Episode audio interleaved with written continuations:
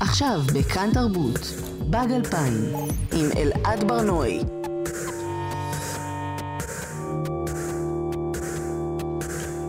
מה אם כל מה שידעתם על העולם הוא שקר? מה אם כל מה שסיפרו לכם הוא בדיה?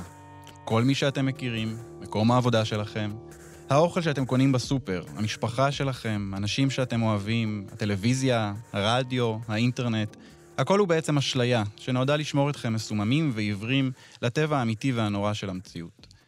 היום זה נשמע כמו קלישאה, אבל רגע לפני המילניום החדש, התזה הפילוסופית הזאת התפוצצה בבתי הקולנוע, בסרט ששינה את התרבות כפי שאנחנו מכירים אותה, המטריקס.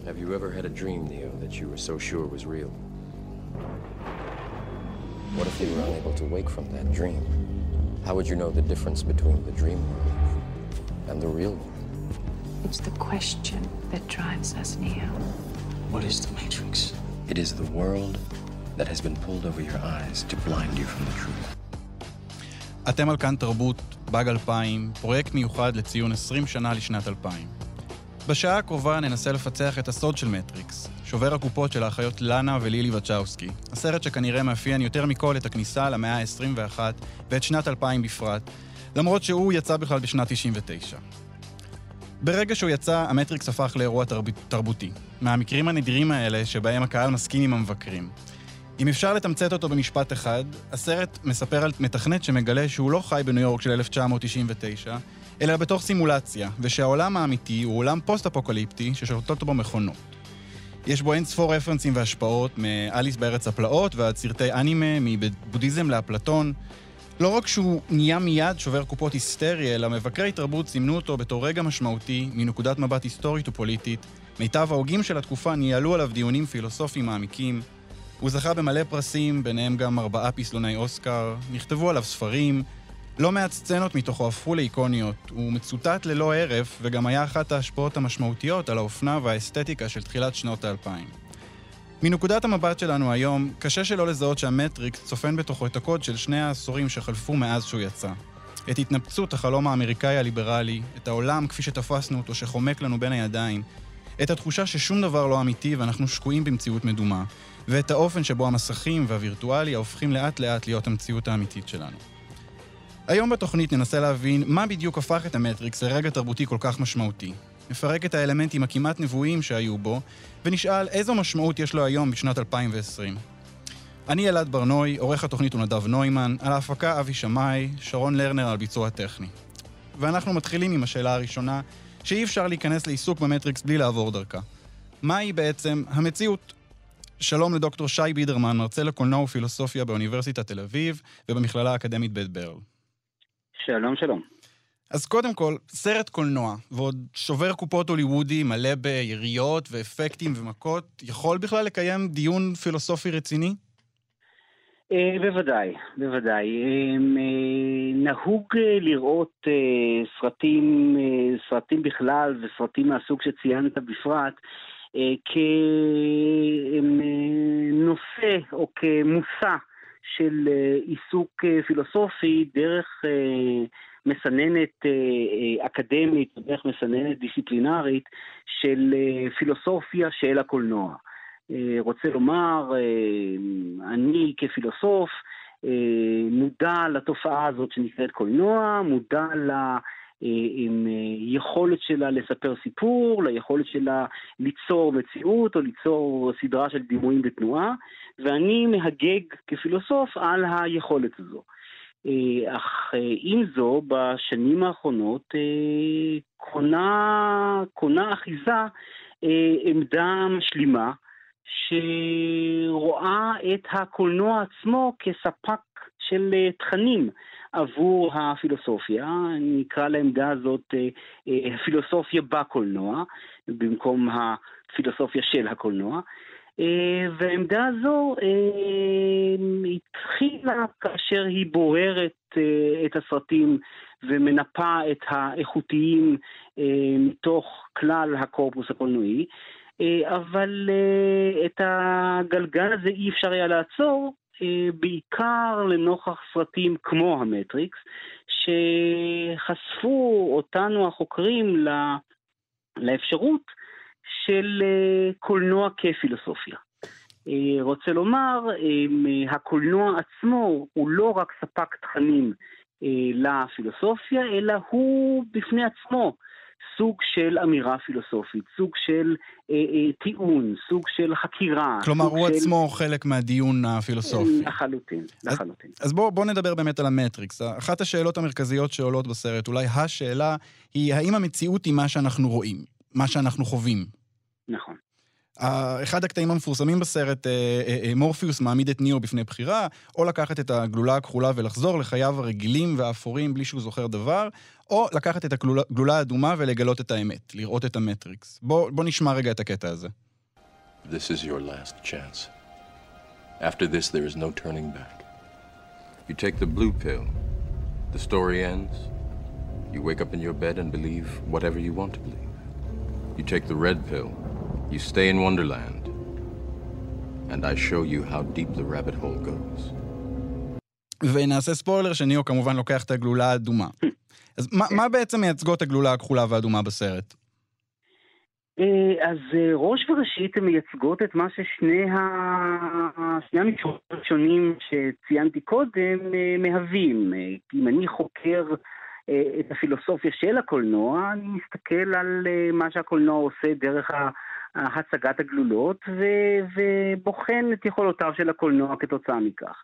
אם אני מסתכל על עם, uh, פילוסופיה בקולנוע, אני uh, שואל את עצמי האם הסימבוליקה של הגלולות האלו אה, אכן אה, אה, מתכתבת היטב עם שאלות בפילוסופיה כגון אלו של בחירה חופשית, חופש רצון מול דטרמיניזם, שאלות שהעסיקו פילוסופים רבים מסוקרטס, אפלטון ואריסטו, בואכה הובס וכלה בשפינוזה, ניטשה והפוסט-מודרניזם העכשווי. אמ, אבל אם אני לוקח את הציר השלישי ברצינות, את הציר של אה, אה, קולנוע כפילוסופיה, אה, אני לא יכול להימלט מה... מהתובנה ולפיה הגלולות האלו הם לא רק סימבולים, אלא הן נוכחויות שמוצגות לפניי במלוא האסתטיקה שלהן.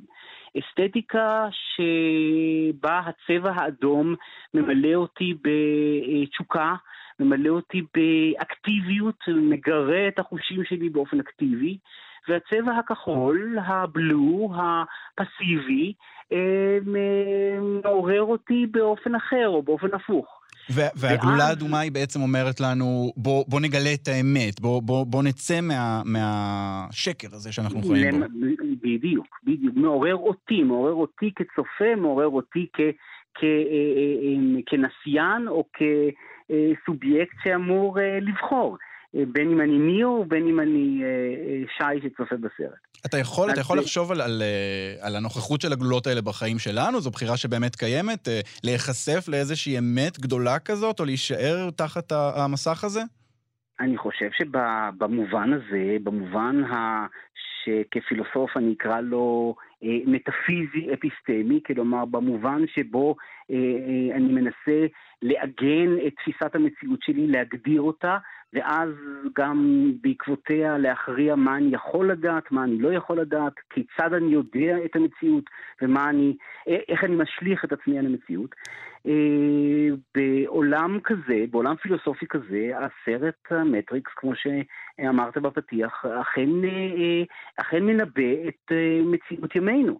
הוא מנבא את המצב שבו אני, שחשוף תדיר לדימויים ומסכים ונוכחויות במרחב, מחליט מתוך המפגש איתם מה אמיתי ומה לא אמיתי, או מה לא אמיתי אבל הוא בעצם אמיתי במובן אחר, באיזשהו מובן שלישי ששובר את הדיכוטומיה המטאפיזית המפורסמת, אה, להלן הווירטואלי, אה, ובתרבות שהיא כל כולה תרבות מסכים ותרבות רשת. אה, קשה שלא לראות הלכה למעשה את הנוכחות של הגלולות האלו, אה, של צמתי ההכרעה האלו אה, בחיים שלנו. נוכחות שהיא לא רק נמצאת שם כדרך אגב, או, או היא הדגמה של רעיון שנידון קודם לכן, אלא היא מציעה אלטרנטיבה חדשה. כן. הגלולות האדומות והכחולות בימינו הן אחרות בתכלית מהמטאפורה של הגלולות האלו בפילוסופיה שקדמה למטריקס. אני חושב על, על הדמות בסרט של סייפר, שהוא בעצם רוצה לחזור למטריקס, הוא רוצה לשכוח את המציאות, את, ה, את האמת, הוא רוצה לחזור לאשליה. אתה, אתה חושב שיש, שיש בממד הזה מקום של בחירה נכונה ובחירה לא נכונה? אה, זה, זאת, זאת שאלה מאוד מעניינת, אה, כמובן בין היתר בגלל שהדמות של סייפר מתכתבת גם לפי הרובד השני שציינתי קודם, עם אה, פילוסופיות נוספות שהמטריקס, אה, אה, הסרט, טעון בהם כגיידבוק של הפילוסופיה המערבית. אם ניקח את סייפר כדמות הבוגד, כיהודה איש קריות, שמאתגר בנוכחות שלו את ה... לא רק את הבחירה החופשית, אלא גם את ה... בדיוק את מה שאמרת עכשיו, את, ה... את הרעיון ולפיו יש בחירה נכונה. אה, יש, אה, יש אמת, ידיעה עדיפה על בורות, אה, מציאות עדיפה על אשליה של מציאות או על וירטואליות. או על פנטזיה. כן. אם, אם נראה אותו כמייצג את כל אלו, הרי שנוכל במרכאות או שלא במרכאות, בקלות, לומר שהוא עושה את הבחירות הלא נכונות. הרי הוא הבוגד. כן. כן. אבל אם ניקח רגע אחר, מהביוגרפיה הבדיונית של, אה, של, אה, של סייפר, שאגב, שמו, כמה אירוני, כמה סימבולי, הוא המפענח, הרי סייפר זה פענוח.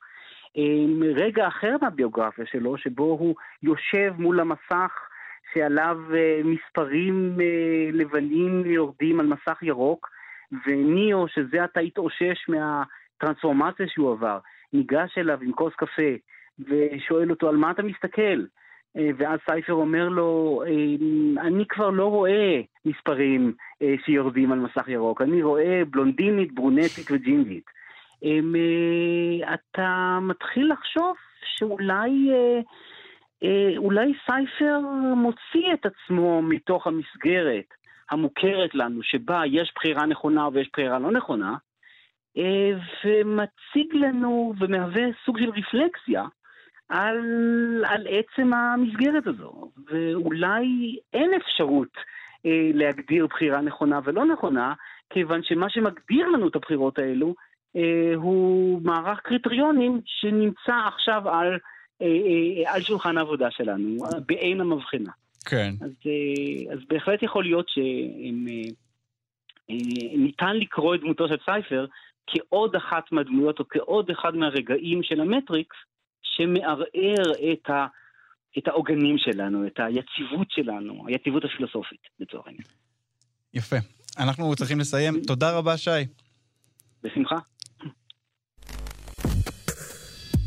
באג 2000, כאן תרבות חוזרת לשנת 2000. אני חושבת שעושים היסטריה בין האנשים. במילים אחרות, אני פשוט לא חוששת ואני מצפה לזה אפילו. אתה לא מודאג, לא, לא מחובר ליותר מדי מכשירים שיגרמו לי איזשהו נזק. מקסימום ב-12 בלילה נשב בחוץ, נראה זיקוקים. מקסימום אחד ינחת על הראש. 20 שנה לשנת 2000, בכאן תרבות. המטריקס יצא בשיא הבהלה מפני באג 2000, תקופה שבה מחשבים וטכנולוגיה נתפסו כמה שעלול להביא לקץ האנושות. אחד הקטעים המזעזעים בסרט, אולי הקטע שהכי נצרב בזיכרון, הוא זה שבו ניאו ואיתו אנחנו, הצופים, נחשפים לעולם כפי שהוא נראה באמת. שדות אינסופיים ומפלצתיים שבהם מכונות מגדלות את בני האדם בתוך תאים, כמו מין בטריות אנושיות שמספקות להן אנרגיה. זו לא מחשבה חדשה, שהמכונות יום אחד יתקוממו כנגד בני האדם וינסו להשתלט על העולם, אבל ככל שעובר הזמן והאינטליגנציה המלאכותית מתפתחת ונעשית חכמה יותר, הרעיון הזה הופך מתיאוריית קונספירציה פרנואידית לרעיון שנדמה מציאותי יותר ויותר. יכול להיות שאנחנו מתקר... מתקרבים לנקודת האל-חזור, ואולי כבר עברנו אותה? איתנו על הקו דוקטור כרמל וייסמן, חוקרת תרבות דיגיטלית מאוניברסיטת תל אביב. שלום, כרמל. שלום, אלעד.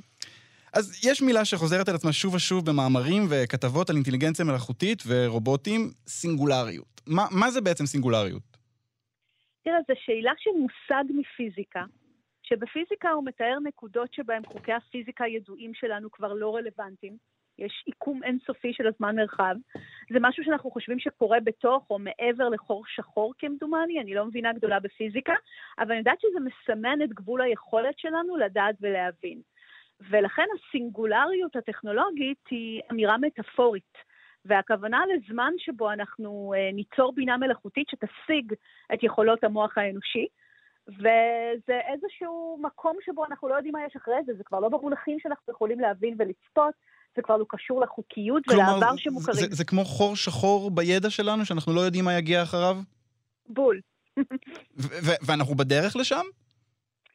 כן, ולא כי זה בלתי נמנע שיום יבוא, אלא בגלל שיותר מדי אנשים בקהיליית הטכנולוגיה שהם נמצאים בעמדות משפיעות, החליטו להביא את היום הזה. הם רוצים שנלך לשם, והם עושים הכל כדי שזה יקרה. השאלה אם הם יצליחו זו שאלה אחרת. זה תלוי בהנחות היסוד שלהם, על המציאות, על האדם, על הטכנולוגיה. בואו נראה אם מסתבר שזה נכון, כי לגבי חלק מהם יש ספק. הרי אנחנו מאוד רחוקים מבינה מלאכותית כללית. כל הפיתוחים הכי מדהימים שיש היום לא באמת הולכים לשם, למרות הדחיפה הסינגולרית. מה, בוא, בואי נסביר למאזינים, מה זה בינה מלאכותית כללית? בינה מלאכותית כללית זה באמת בינה שהיא כמו שלנו. היא לא בינה צרה שמסוגלת בהינתן מטרה מאוד מסוימת, להצליח במטרה הזאת מעל ומעבר לציפיות, כן? אבל זה עדיין מוגדר מטרה, היא לא פתאום יכולה להחליט ש... או יש לה איזו מטרה חדשה, ופתאום בא לה איזה משהו מימין ומשמאל, כן? אנחנו בינה מלאכותית כללית שכזו, כן? אז uh, כרגע יש לנו בינות שפועלות פר מטרה מסוימת, כמה שהן מפתיעות. כן? אז, אז יש פה באמת שתי אסכולות, יש כאלה שחושבים שהכל עניין של זמן וטכנולוגיה. בסוף אנחנו נגיע לשם, כי בעצם גילינו כבר את סוד החיים, יש את החומרים האלה בידינו, וזה רק עניין של מורכבות גבוהה יותר וכוח חישוב בקנה מידה אחר, ובסוף זה יגיע. האסכולה השנייה חושבת שמהותית יש פה יותר מסתורין מידע. יש פה משוואה עם יותר מדי נעלמים.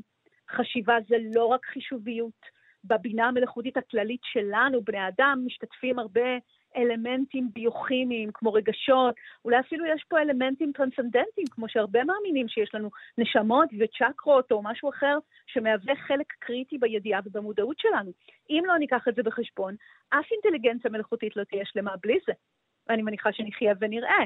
הרי ריי קורצוול התנבא שנגיע לנקודת הסינגולריות כבר ב-2045, ואחר כך הוא הקדים את התחזית ל-2038, אז נראה לי שנחיה ונראה באמת. אז אני עכשיו אשאל אותך את השאלה שאת יודעת שאני הולך לשאול, יש לנו ממה לפחד? גם פה יש שתי אסכולות, כן? הסינגולרים בדרך כלל אופטימיים, הם בטוחים שהבינה היא הכלב החדש, ידידתו הטובה ביותר של האדם, כי הוא פיתח אותה והוא הגדיר לה את המטרות, ואז כל מה שיעניין אותה זה להציב את חיינו, כי זה ההקשר שבתוכו היא פותחה. אבל המדע הבדיוני המערבי מספר לנו סיפור אחר, הוא דיסטופי מתחילתו, הוא תמיד ביטא את הפחד הקולקטיבי שהבינה תפרש אחרת את מה זה טובת בני אדם, שהיא לא תשמור על ערך חיי האדם, או בכלל תתמרד ותסרב להיות העבד של האנושות ותנסה לשעבד אותנו לצרכיה, שזה גם מה שאנחנו רואים בסרט המטריקס. וזה פחד שהוא מאוד מערבי, כי ביפן למשל יש מדע בדיוני אחר לגמרי, מכונות שהן ידידות האנושות, רובוטים שמגשימים חלומות לילדים, וזה נובע מתפיסה דתית שונה, תפיסה אנימיסטית של דתות השינטו, שמכירות במידה של חיות, בנשמה אם תרצה, שיש בכל דבר בעולם, גם מה שאנחנו קוראים לו דומם. ולכן תחיית הדומם לא מאיימת עליהם, זה נראה טבעי וידידותי. אבל המדע המערבי נוצר בהקשר של דתות מונותאיסטיות שמאמינות שרק לאדם יש נשמה, וכשפתאום משהו אחר מראה סימני חיים ותודעה, יש בזה איום מאוד גדול, זה מעורר אימה, וזה גם מיד נכנס לאיזו משוואה דיכוטומית של שליטה, מי העבד, מי האדון, שגם זה תסביך פסיכולוגי מערבי באופיו. כן, השאלה, המחשבה הראשונה ש, שעולה אצלי זה אם המכונות יהפכו להיות חכמות יותר מאיתנו, אז הן לא יזדקקו לנו יותר, אז הן פשוט ייפטרו מאיתנו. אתה יודע, זו צורת חשיבה נורא אנושית. אנחנו עושים האנשה של המכונה, אנחנו חושבים שהיא תהיה כמונו, שבויה במשחקי שליטה, אגואיסטית, נקמנית, אה, אנחנו או הם. זה מאפיינים שנובעים מהביולוגיה ההישרדותית שלנו, וגם מרמות תודעה נמוכות יותר. ואם באמת יש איזושהי משמעות לחוכמה גבוהה יותר מהחוכמה האנושית בנקודת הסינגולריות, אז אני חושבת שהאופן שבו זה ייראה זה שלא יהיה לה את כל זה. שתהיה אולי אל רחום וחנון וחומל שמבין מאיפה אנחנו באים. אני באמת לא חושבת שיש קשר בין חוכמה לבין רצון להיפטר ממישהו, להפך. אנחנו, אנחנו בהחלט עלולים להמציא טכנולוגיה שהיא לא מאוד חכמה, חכמה רק באופן צר, כמו שיש לנו כבר היום, שתפגע בנו אנושות בדרך למטרה שהוגדרה לה, דווקא בגלל שאין לה ראייה רחבה. ואולי כבר חלק מהאלגוריתמים שאנחנו מפתחים היום עושים את זה בכל מיני רמות, מסננים, מפלים, נפטרים מחלק מאיתנו כבר, וזה בדיוק בגלל שהם לא בינה מלאכותית כללית אמיתית. אז אולי כן כדאי שנמציא דבר כזה. זה עדיף מהטכנולוגיות החלקיות שאנחנו משלחים לעולם כרגע. אבל אני אישית מהאסכולה שמאמינה שמהותית זה לא בגדר האפשרי להגיע לבינה כזאת, שיש לנו ייחוד ביולוגי, ביוכימי, רוחני, וואטאבר. אני מאלה שמחכים בסקרנות לראות איך הסינגולרים ייכשלו, כי הם לא לקחו בחשבון את הצ'קרות. prove me wrong. נראה, כן, נראה לי שמילות המפתח כאן זה נחכה, נחכה ונראה. אמ, כרמל, אחד הרעיונות הכי חזקים שהמטריקס כונן הוא, הוא שהתודעה שלנו היא בעצם קוד, שאנחנו יכולים להתנתק מהגוף שלנו, שהוא יהיה מונח במקום אחד וה mind יהיה לגמרי במקום אחר. יכול להיות ש- שהגוף שלנו יהפוך להיות מיותר בשלב מסוים? זה לא בדיוק שהוא יהיה מיותר, אלא שהגוף עצמו יקודד, ולכן הוא יהיה בר תחליף לכאורה.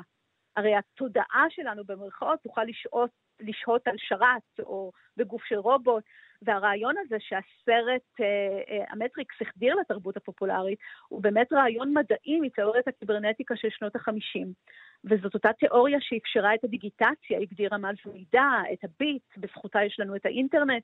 ואני חושבת שזה לא מוגזם לומר שהתיאוריה הזאת חוללה מהפכה מדעית שנייה, שאנחנו עדיין חיים בתוך ההדף שלה. עובדה שאתה שואל אותי את השאלות האלה היום. ותחשוב רגע על המדיה הזאת שאנחנו משתמשים בה. עד לפני 50 שנה, או אפילו פחות, כל מדיום עבד על טכנולוגיה חומרית אחרת לגמרי.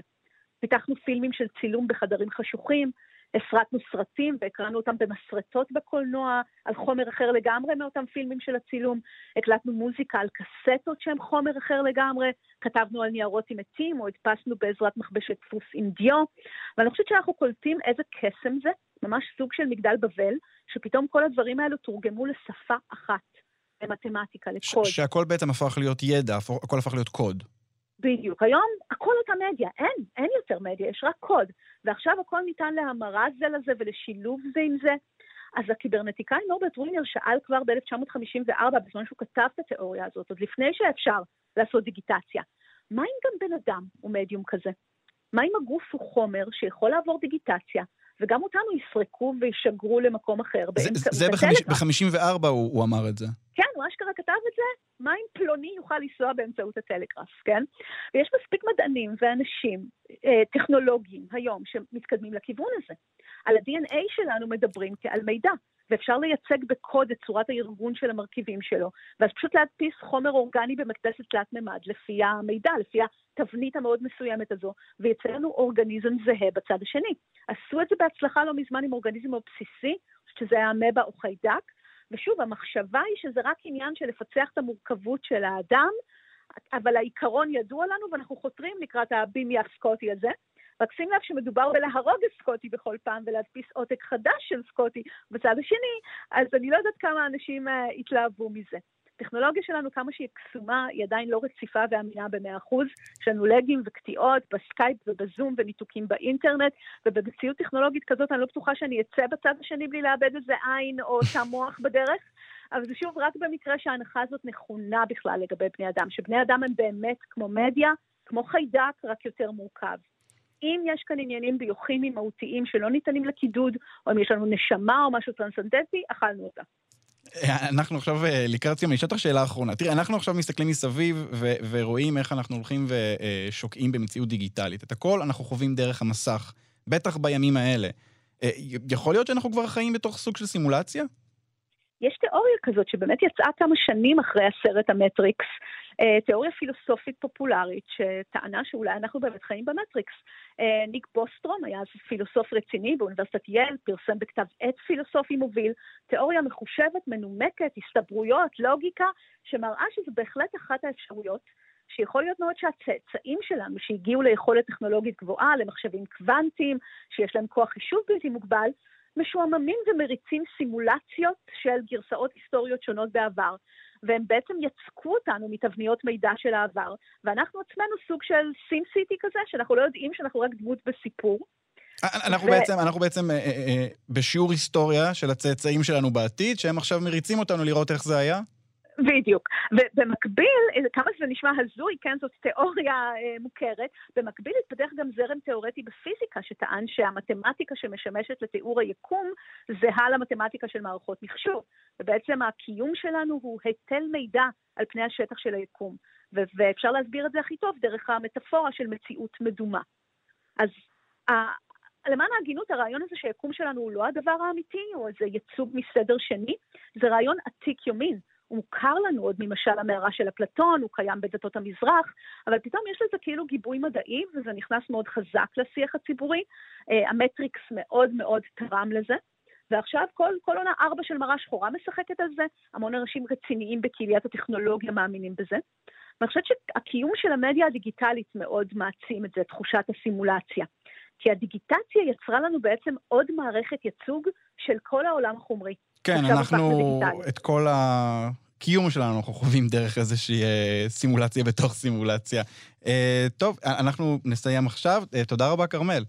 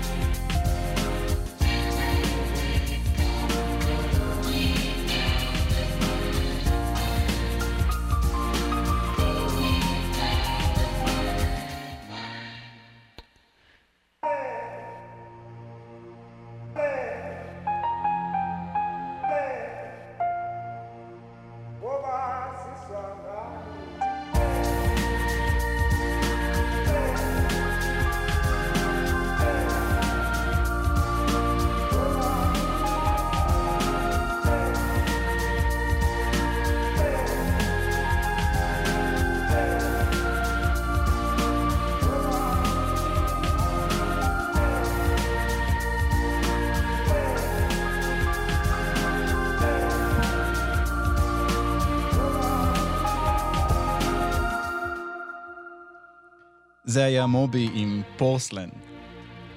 אתם על באג 2000 בכאן תרבות, ואנחנו בתוכנית מיוחדת, בחזרה למטריקס. מה עולה לכם בראש כשאתם מדמיינים את הסרט הזה? אולי מעילי עור שחורים ארוכים, או משקפי שמש קטנים כאלה שכבר זכו לכינוי משקפי מטריקס? אולי שיער משוך לאחור בג'ל? בשנים שבהן יצאו סרטי המטריקס, נראה, נראה שהאופנה והאסתטיקה שלהם הופיעו בכל מקום. הן אפילו השתלטו לרגע על תצוגות האופנה ברחבי העולם, וכדרכה של אופנה, היום זה עושה קאמבק. האסתטיקה העתידנית והנקייה הזאת מאפיינת מאוד את הסייבר פאנק, תת-ג'אנר של המדע הבדיוני, שהפך לתת-תרבות שלמה עם אסתטיקה ואידיאולוגיה משל עצמה. אבל איך כל זה קשור למטריקס?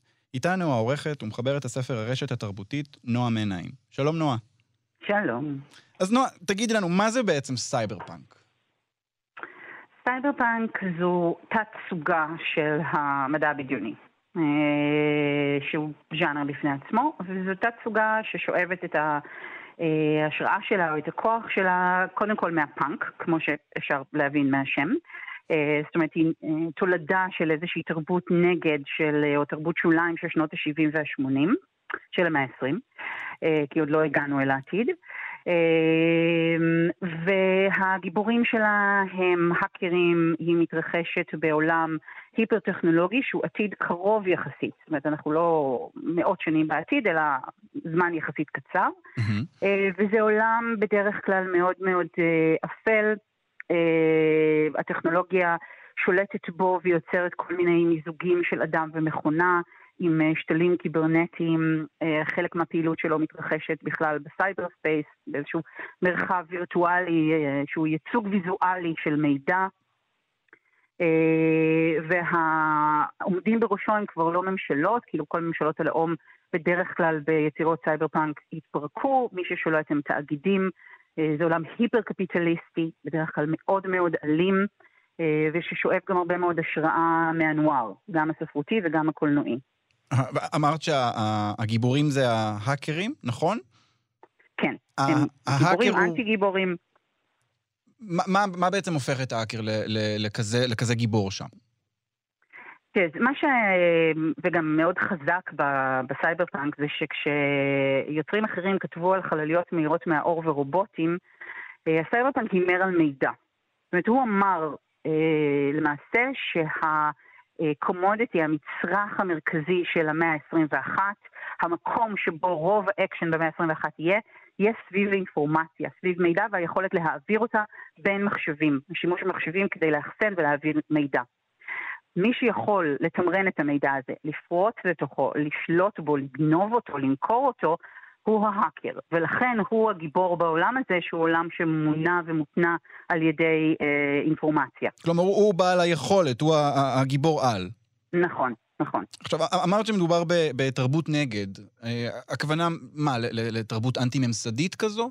מאוד אנטי-ממסדית. מאוד אנטי-ממסדית. הגיבורים הם תמיד אינדיבידואלים, אה, כמו קצת האבירים הפגומים של הנואר, הבלשים הפרטיים, גם הם אינדיבידואלים קיצוניים שפועלים בעצם בשולי החברה הזאת, מתפרנסים בדרך כלל באופן שהוא פלילי או על גבול הפלילי, עד כמה שיש בכלל פלילי בעולם הזה שכולו פלילי.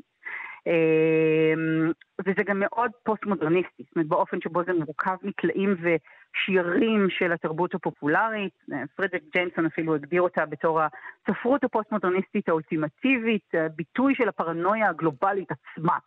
כן, זה אה, חותר נגד הידע המוסכם שלנו כמעט על כל דבר, בעיקרון.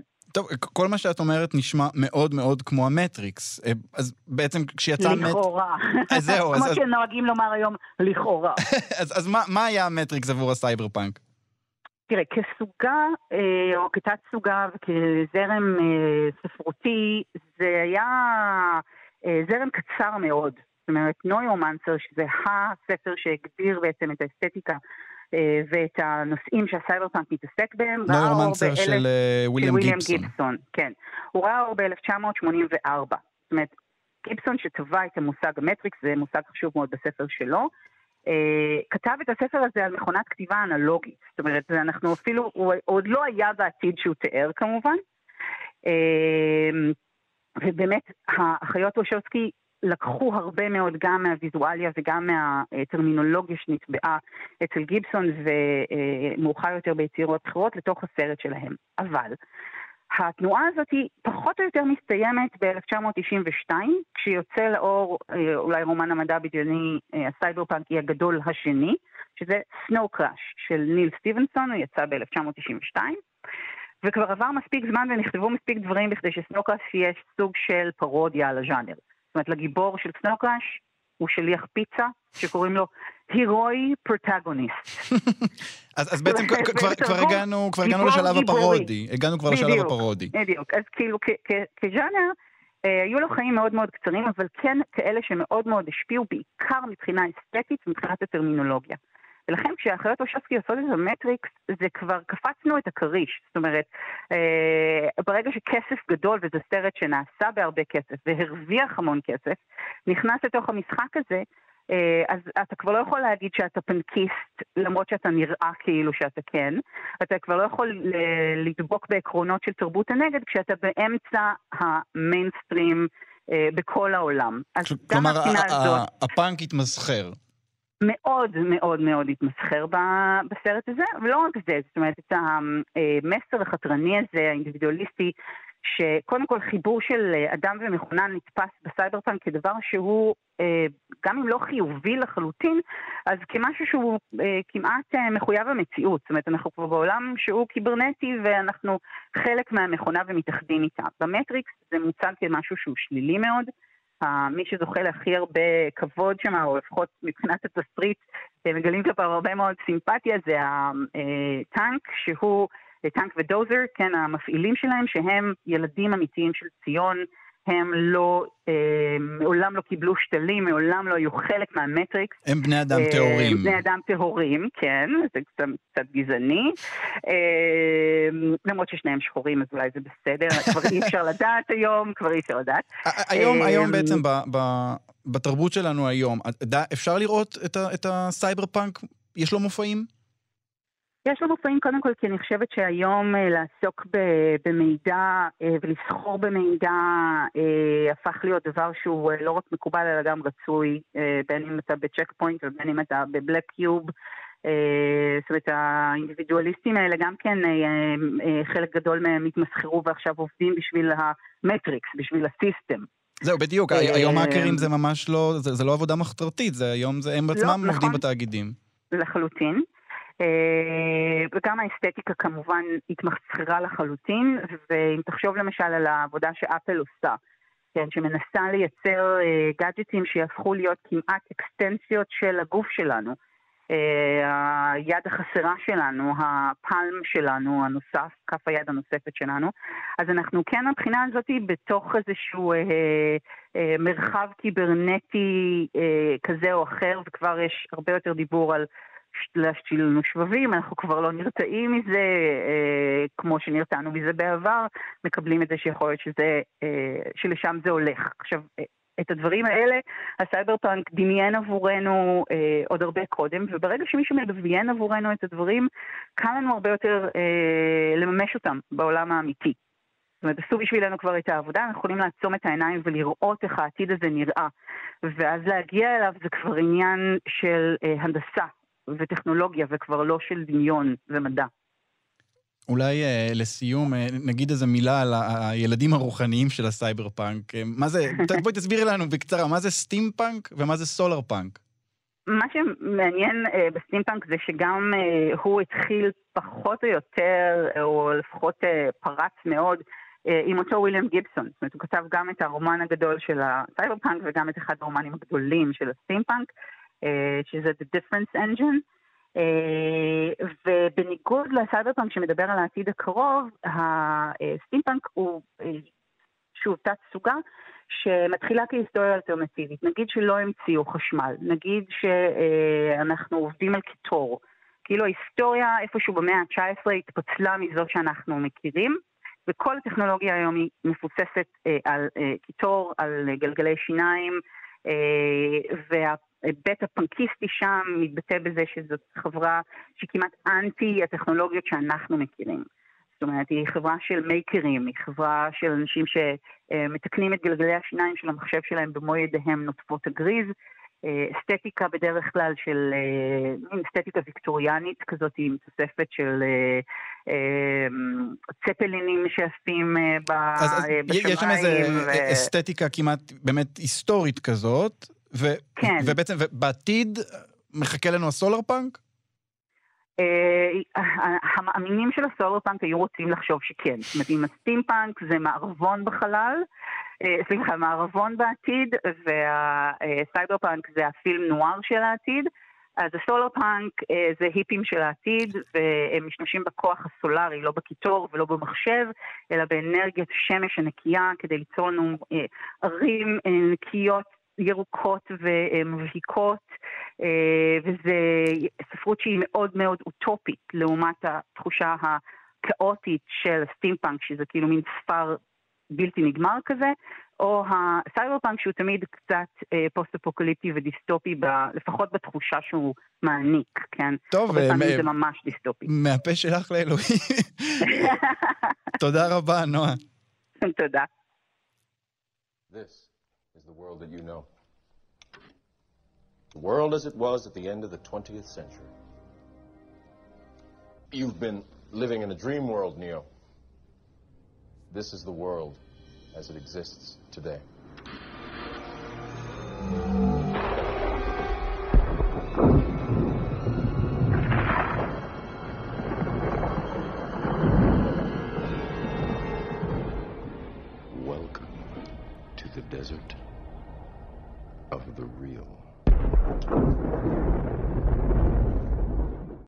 המטריקס יצא בסוף שנות ה-90, תקופה שנחשבה עבור רבים כמאושרת ושלווה, מלאה בתחושה שהאנושות הגיעה למנוחה ולנחלה. כמובן שתחילת המאה ה-21 הייתה התעוררות מהחלום הזה עם אה, אירועי ה-11 בספטמבר, אה, קריסת בועת הדוט קום, מאוחר יותר המשבר הכלכלי העולמי, אה, התעוררות שממשיכה עד היום עם מגפת הקורונה. ברוכים הבאים למדבר של הממשי, אחת השורות המפורסמות בסרט, הפכה גם לכותרת הספר של מבקר התרבות סלבוי ז'יז'ק, שסימן את הכניסה למאה ה-21 כמעין התעוררות מהחלום הזה, מהמטריקס של שנות ה-90. האם באמת חיינו תחת אשליה, בעיניים מכוסות? שלום להיסטוריון והעיתונאי דוקטור עופרי אילני. היי, שלום. אז בשנות ה-90 בעולם המערבי, אולי אצלנו קצת פחות, אבל באופן כללי בעולם היה נדמה שהדברים מתחילים להסתדר, שה, שההיסטוריה מתחילה להירגע, להירגע, למראית עין לפחות.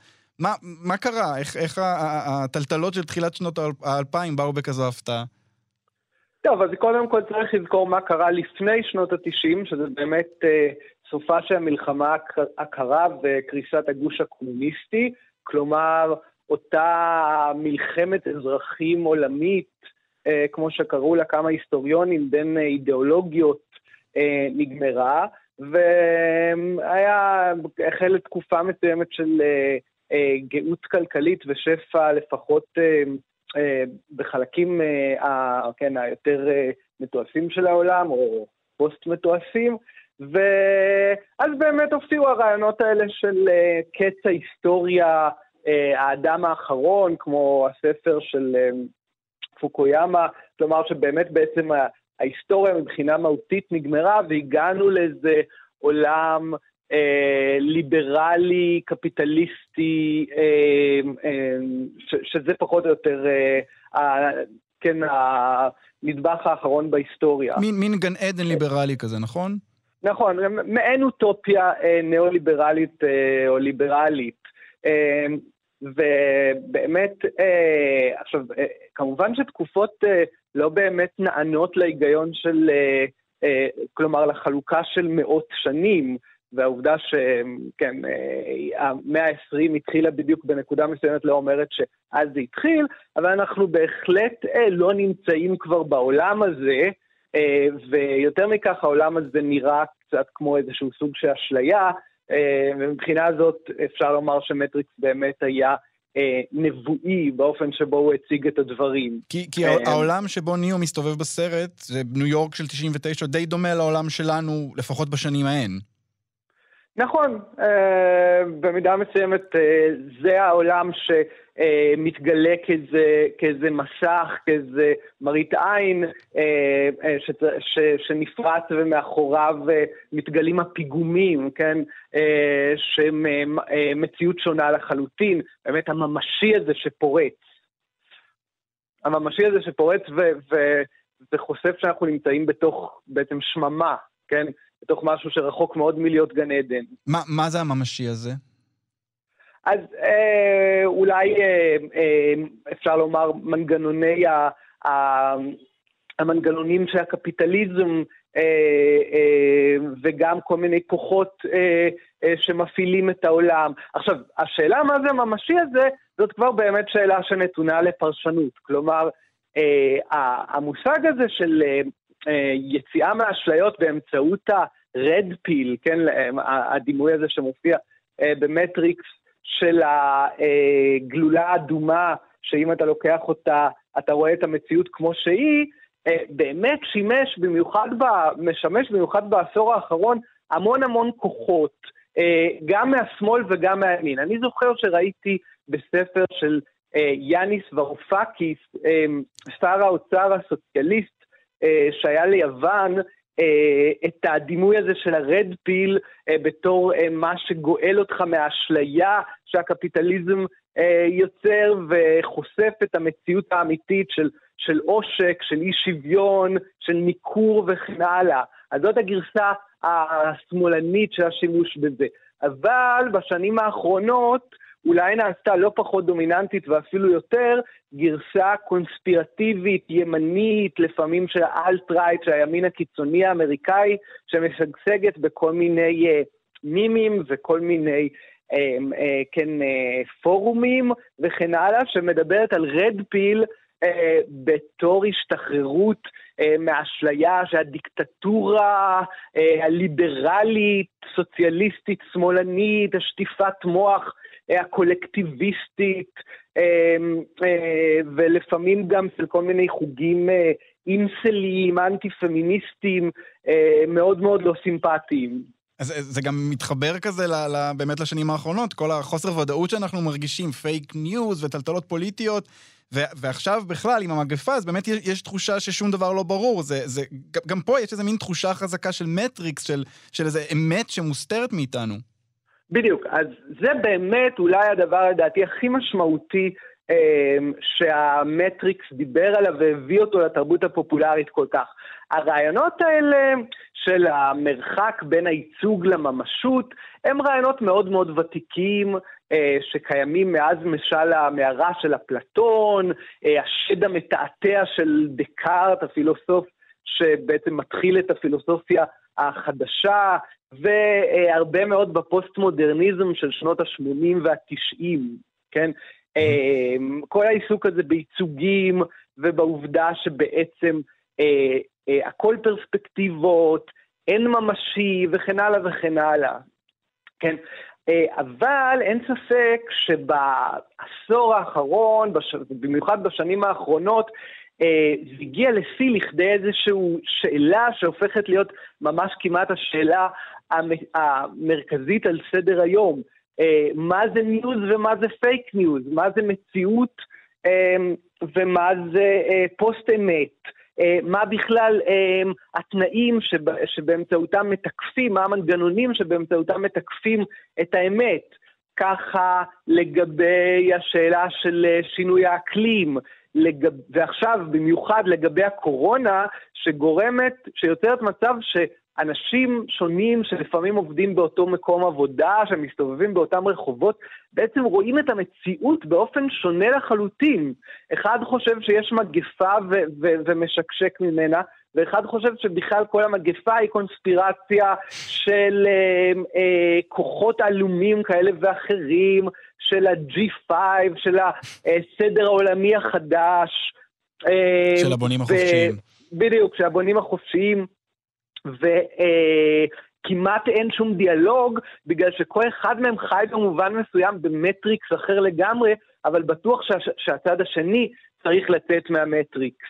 כן. הזכרת מקודם את, ה, את העניין הזה שהחלוקה למאות נעשית קצת באופן אה, אקראי. כלומר, המאה ה-21, מבחינת המאפיינים שלה, לאו דווקא התחילה ב-1 בינואר שנת 2000. הם, אם כזה, מחשבה לסיום, אתה, אתה חושב שהתקופה הזאת, שנת 2000-2001, היא הייתה קבלת פנים שתאפיין את המאה ה-21? תראה, קשה לחזות מה יהיה, אבל אה, כי אנחנו גם ללא ספק בתקופה מאוד מאוד דינמית, שבו דברים בה מואצים, וכל פעם בכלל עולה על סדר היום בעיה חדשה לגמרי, וכאילו מהממת אותנו, צריך לחשוב רק על הדברים שמאז תחילת השנה הזאת, 2020, כן, שעוד התחילה עם השריפות באוסטרליה, אחר כך הקורונה עצמה, ואז כל מיני השפעות שלה, וה-Black Lives Matter, כאילו לא יאמן כמה דברים קרו כן. אה, בחצי שנה. אבל כן, אני חושב